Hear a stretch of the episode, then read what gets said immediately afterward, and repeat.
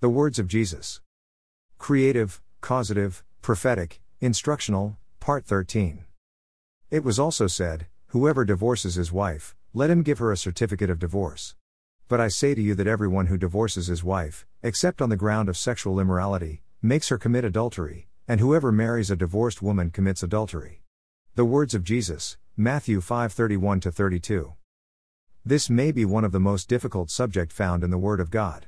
It is another of those subjects that are so painful, extraordinarily difficult to understand, hard to accept, and most difficult to do.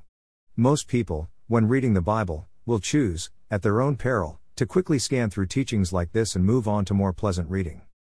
But Jesus has included the matter of divorce in his teachings on stumbling blocks, as obstacles to the kingdom of heaven. Let me say that divorce is not a singular act in and of itself. Divorce is a deadly process. A breaking point, a severing of that which had been joined together in one body. Divorce is both the culmination of what God had joined together and the beginning of a curse that will ravage the body, soul, mind, and spirit of many, even to the third and fourth generations. Jesus is continuing to teach the fulfillment of the Old Covenant, which has set us free from the bondage of the law, giving us the right to become the children of God, joint heirs with Christ Jesus, and to be clothed with power from on high. These are the privileges of the heirs of the kingdom of heaven.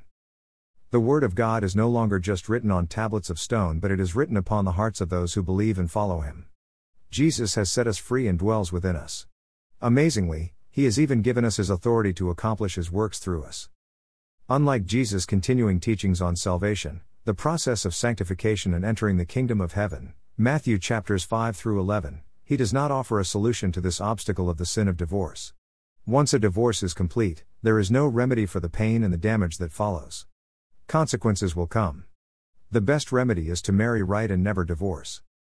If you have been through a divorce, just remember God is merciful, abounding in loving kindness. There is hope for healing and restoration.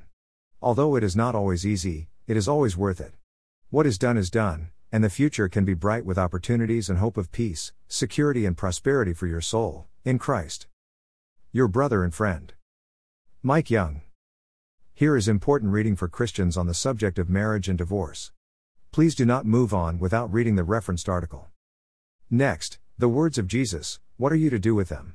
Part 14 Again, you have heard that it was said to those of old, You shall not swear falsely, but shall perform to the Lord what you have sworn.